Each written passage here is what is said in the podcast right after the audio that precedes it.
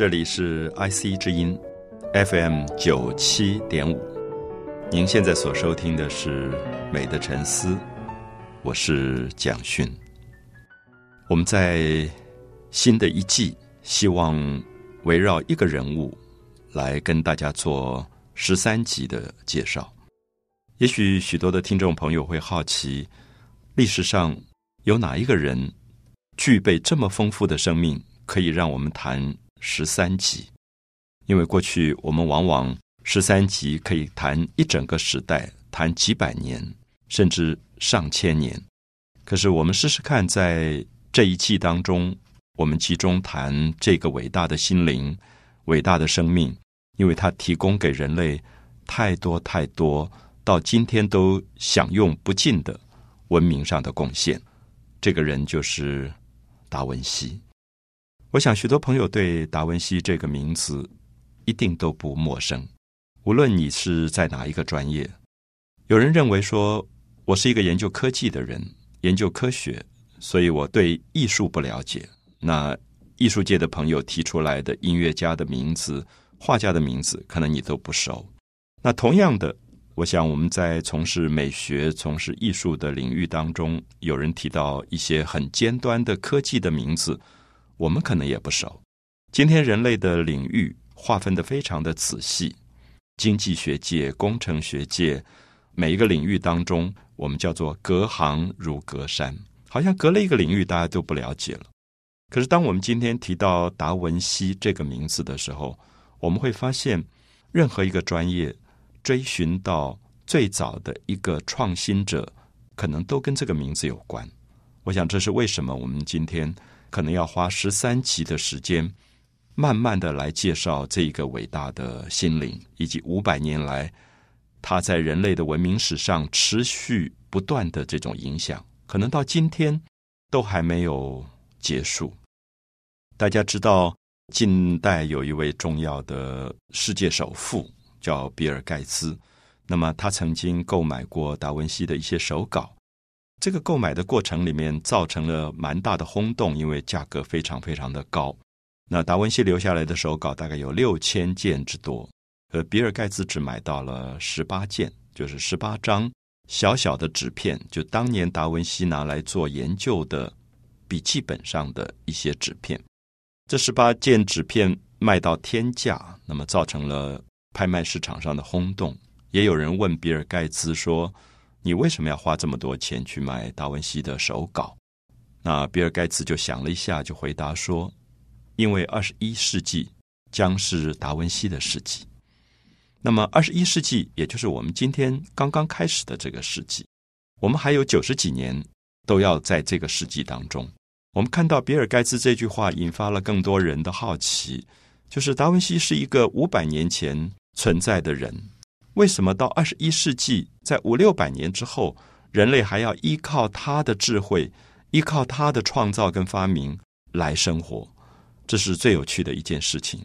所以我先从这句话开始。也许我们会说，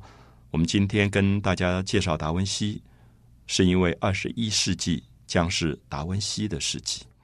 所有的听众朋友，今天在二十一世纪的刚开始。我们要知道，这一百年当中，达文西将是我们重要学习的一个典范跟对象。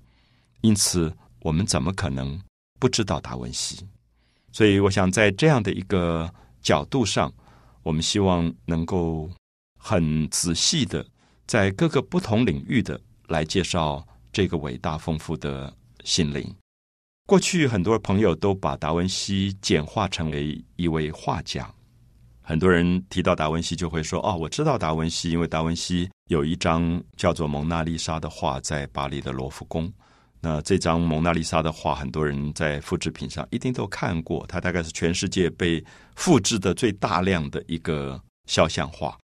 一个女人，两个手交叉在胸前，淡淡的带着微笑。那在月历牌上，在杂志上，在饼干盒上、扑克牌上，你到处看到这个图像。”所以我们以后也会谈到为什么达文西创造了一个在全世界引起了这么大的好奇的一张画。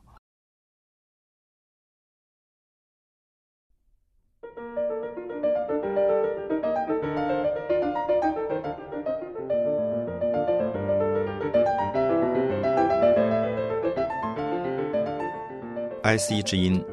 fm 九七点五美的沉思。我是蒋勋。我们提到了达文西自己创业开了一个工作室，那么教会就交给他一个工作，请他画一张天使报喜图。我们知道当时教会委托一个画家画画，那么都会签契约，就说我们付多少钱，这张画大概要多大，那要挂在什么样的墙壁上，用的材料是什么。因为不同的材料，它的费用是不一样的。有些颜料的费用比较高，有些颜料的费用比较低。所以有时候我们看到当时画家跟教会签的这个契约，觉得蛮好玩的，因为它里面细节非常的多啊。包括比如说我要用蓝色的颜料，这个蓝色颜料是那种最贵的土耳其石磨出来的矿物颜料，还是比较普通的一般的蓝色颜料？因为价格差很多，所以这样他就可以算出来说。我需要用到的成本是多少？那我自己每一个月需要多长时间来工作？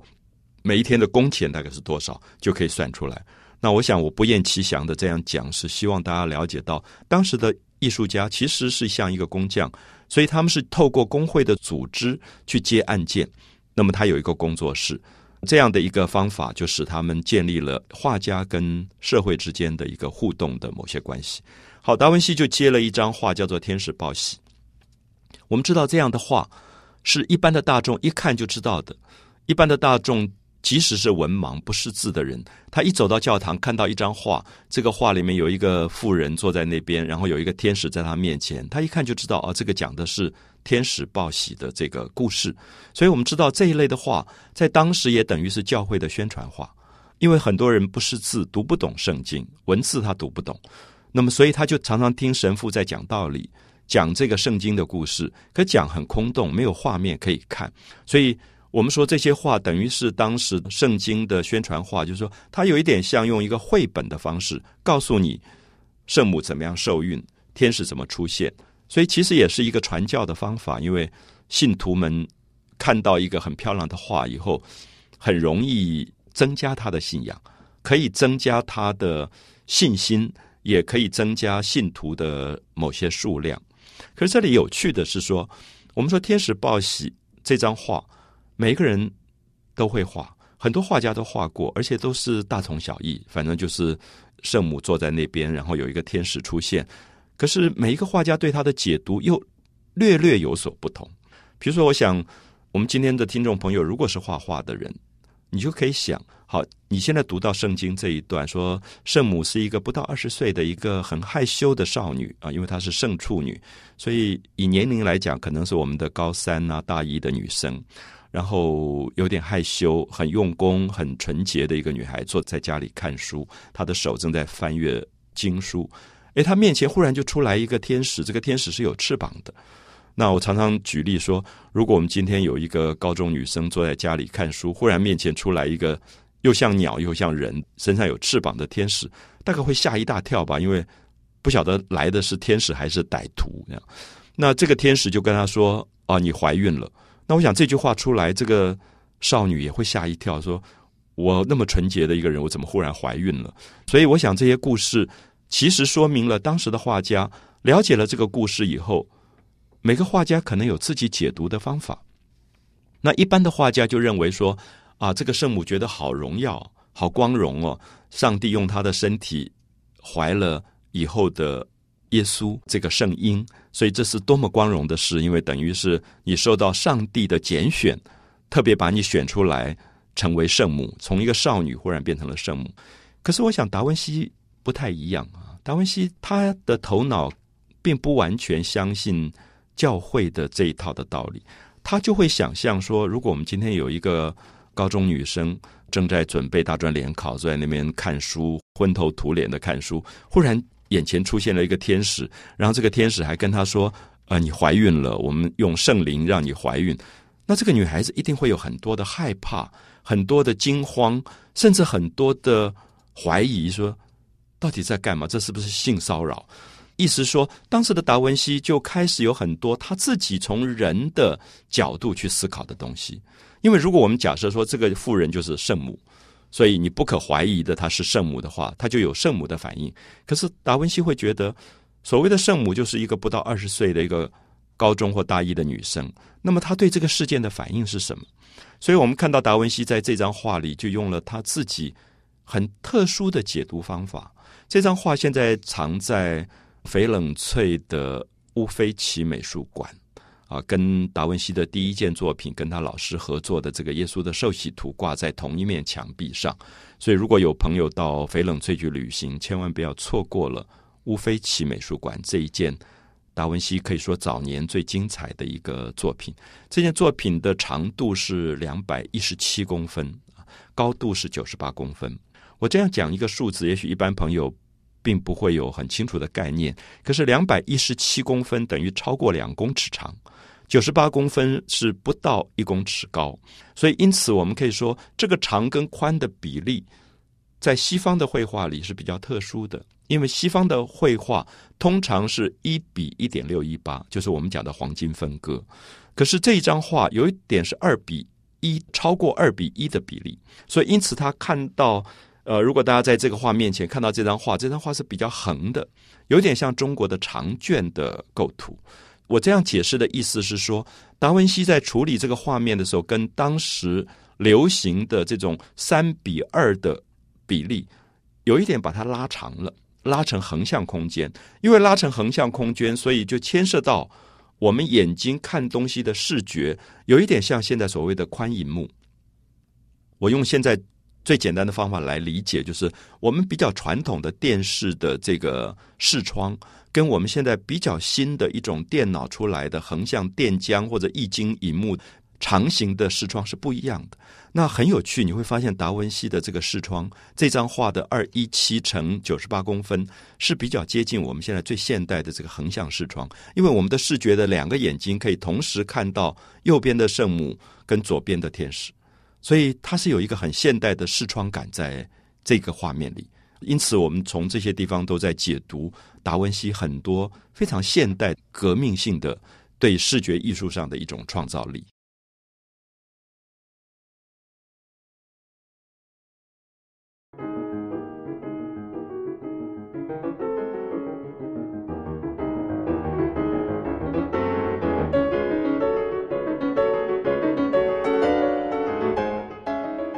谈到了达文西在三十岁到四十八岁最重要的一幅巨作《最后的晚餐》。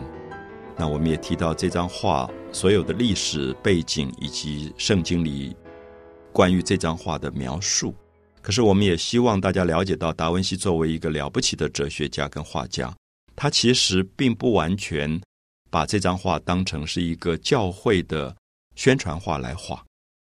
他知道耶稣具备某一种预知死亡的能力，所以他就把耶稣放在画面的正中央。我们特别注意一下，耶稣的整个身体构成了一个有趣的符号。如果大家发现，耶稣两个手是张开的，摊在桌子上，所以因此你很清楚的看到，耶稣从他的头部到张开的两个手是一个正三角形。好，我们注意正三角形其实就是一个埃及的金字塔造型。那么在构图学上，我们都知道金字塔造型三角形是一个最稳定、不容易动摇的造型。那么在西方的构图学上，也称它为永恒造型，因为我们知道，比如说圆形是比较容易滚动的，三角形是一个最稳定的一个一个造型，因为它底下大，上面小。所以因此，我们看到达文西在这张画里，其实用了非常了不起的数学跟几何学的构图的观念来处理我们的感觉。我们觉得是因为我们看到耶稣，耶稣应该很稳定，可是他不是。他觉得我可以把耶稣画的很不稳定。如果耶稣是一个倒三角，他就很不稳定；可是耶稣如果是一个正三角，他就是一个非常稳定的一个状况。所以我们看到耶稣头微微的低着，他的眼睛没有看任何人，他就是一个正三角形。为什么这样处理？因为我们知道达文西认为，如果你真的是一个神，或者你是一个修道者。你对自己的生命何去何从，你是非常清楚的。只有不清楚的人才会惊慌，才会焦虑，才会不安。如果对自己的生命非常的清楚，他其实知道生命一步一步走下去，必然走到哪里去。所以，因此，我觉得达文西完全在用哲学的方法处理这个最重要的人物，就是耶稣这个角色，作为一个信仰的中心。因为对比起来，我们看到耶稣的右手边有六个门徒。六个门徒分成两组，啊，因为在这张画里，十二个门徒其实被分成了四组，两组在耶稣的右手边，两组在耶稣的左手边，所以构成一个绝对对称的习习惯。所以，因此我每次看这张画，我都觉得好像在看一个伟大的数学公式，它里面有非常严格的分配。所以，每三个门徒一组，构成四组门徒，两组在右手边，两组在左手边，就变成耶稣的两个翅膀一样啊，在画面上构成一个非常稳定的平衡。那我们知道，这个十二个门徒每一个大概都可以被。呃，辨认出来他们的角色，因为他们每个人有自己的个性，每个人有他们的一个性格上的内容。可是，我觉得最有趣的是，大家应该在这张画前面对比一下，是说耶稣完全安静，他两个手张开一个正三角形，他没有看任何的门徒。因为如果我们说你们当中有人背叛了我，他应该要看看你们的反应如何，到底哪一个人背叛了他？可他好像心里早就知道了。他所以，他不会想去检查。可是十二个门徒非常的惊慌，我们就会发现，十二个门徒每一个人的脸上都有很强烈的戏剧性的表情。所谓的戏剧性，是说你完全可以靠他脸上的五官跟手的动作解读他们的心情到底是什么样子。这里面有人在指天发誓，好像说绝对不是我，我不会是那个出卖你的坏蛋。有人两个手张开说：“哇，怎么会有这么惊人的爆料啊？这么这么惊人的消息！”有人两个手指着自己的胸口说：“好像觉得此心可表，觉得我是对你最诚恳的人，我绝对不会出卖你。”那有的人呃，一个头转过来跟别人讲话，另外两个手指着耶稣，好像在讲说：“今天这个老师怎么回事？他到底怎么会讲出这种话出来？”我们看到每一个人的手跟动作跟表情构成一个伟大的戏剧，因为一张画是不会讲话的，它是没有语言的。可是语言是什么？语言并不是我们讲说今天可以发音的东西，语言同时是可以在脸上阅读到的东西，或者手的表情阅读的东西。比如说，我们知道聋人的朋友都有所谓的手语，我们有时候在一个朋友脸上会阅读到他的心情。不见得一定是他讲话的内容，所以因此我们看到达文西借了这张画做了最了不起的人的五官表情的一种观察，然后在这里做了十二种不同的各种的一个戏剧性的夸张，相对于耶稣反而是一种平静。所以我想我对这张画一直有这样的一个解释，我的解释是说，其实我们知道我们人生最后要面临到都不能逃避的一个议题就是。死亡议题，其实也就是达文西在这张画里关心的议题。可是我到这样的年龄，我觉得我也看过很多的长辈、很多的朋友，在面临到死亡的时刻的时候，比如他被医生叫去宣告他可能得了什么样的病，而这个病可能可以还有多久可以活，或者很快要面临到死亡，然后我就会发现这些长辈或这些朋友，他们都会有不同的表情。而这个表情也常常变成我的一个功课。我觉得我在学习，因为这个功课有一天会在我的身上，或迟或早，其实都会来。那每个人都会面对这个部分，所以我觉得人从小就在学习这件事。那小时候我们可能看过祖父祖母面对死亡的态度，接着可能看到父亲母亲，或者接着看到朋友或者兄长姐妹，那么接下来就是自己了。所以因此我们就会看到。这张画里面所有的这些年轻的门徒的这种惊慌、焦虑、痛苦或者逃避，都是人生面对死亡必然会有的各种反应。可是达文西把耶稣处理成一清如水，因为毕竟他是一个修道者，他好像觉得一个修行者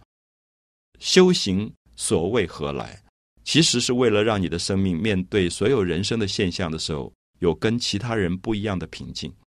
所以这个部分，我觉得是达文西在处理这张画非常了不起的一个隐喻的暗示。所以他其实已经把宗教的题材转成了一个人间的功课来做了。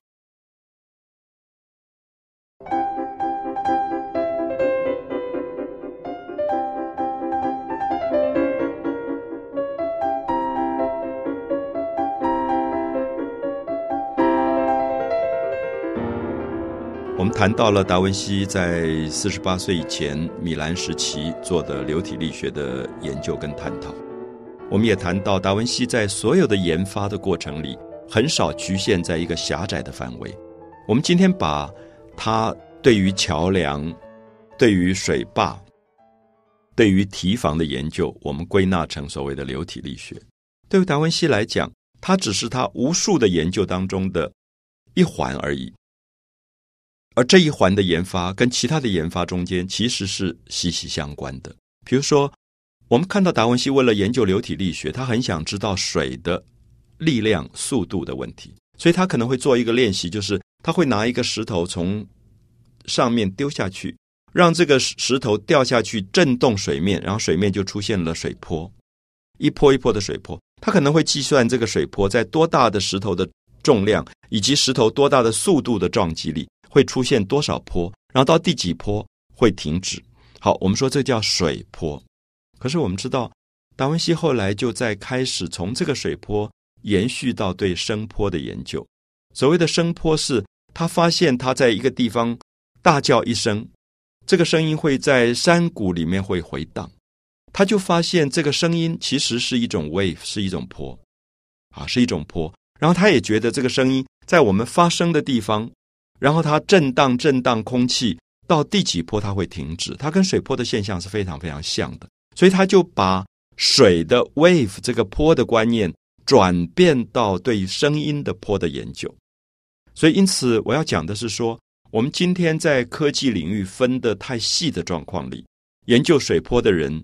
可能不会去关心声波，研究声波的人也不会去关心水波。可在达文西当时，因为科学的领域还没有划分到这么细，所以他对水的波浪的震动，他觉得水的波浪是因为有一个力量跟速度，所以会形成所谓的波浪的长或者短，或者高或者低，或者轻或者重。好，同样的，他就发现我们的声音轻或重或长或短也是一种波。啊，所以我们今天常常讲波长、波短、波长、波。我们也在用这个“坡”这个字，而这个“坡”根本就是水里面的 “wave” 这个字转移过来的。所以，因此我特别希望大家可以理解到，达文西在科学领域里面给我们很大的震惊，是他所有的任何一个单一的研究，都跟另外一个研究中间有息息相关的关系。因为他对基础科学的认知，他觉得科学的物理学的基本现象是非常一致的。他这个坡可能用在水上面，这个坡也可以用在。声音上面，那同时我们发现达文西做了一个伟大的触碰，就是他发现光也是一种波。所以那个时候他没有办法研究光波，因为光波速度太快，所以他就画了一根火柴，然后他说光其实是一种波。如果是波，它就有速度、有力量，可是这个波速度太快，他没有办法计算。所以我们知道。很多人也把达文西认为他是最早提出光波理论的一个一个人。我们今天有水波、有声波、有光波。我们知道，其实我们今天讲的磁波，所有的波都可能跟这个所谓水波的流体力学的研究有一连串的震荡关系。所以，这是为什么我们特别提到说，作为一个基础科学的起点，达文西在今天可能对我们的启发都弥足珍贵啊，因为他提到的波这个 wave。可能不只是最初的流体力学的水波，它还必须过渡到声波研究、光波研究，甚至影响到以后的人类在物理学的现象里面用波去观察很多的现象。我们今天讲磁波的时候，其实我们都很难知道什么叫磁波，因为看不见也摸不到。我们必须要有专门的仪器才能探测这个磁波。可是它的确是一个波的现象，所以我们才用了“波”这个字。哦，当我们今天讲到微波炉这个 microwave，它还是用到 wave 这个字，所以其实我们对这个不太理解，微波是一个什么样的波，然后它为什么可以把食物煮熟？那么这个波跟达文西所说的流体力学这个波的基本的基础科学中间的关联又是什么？我想是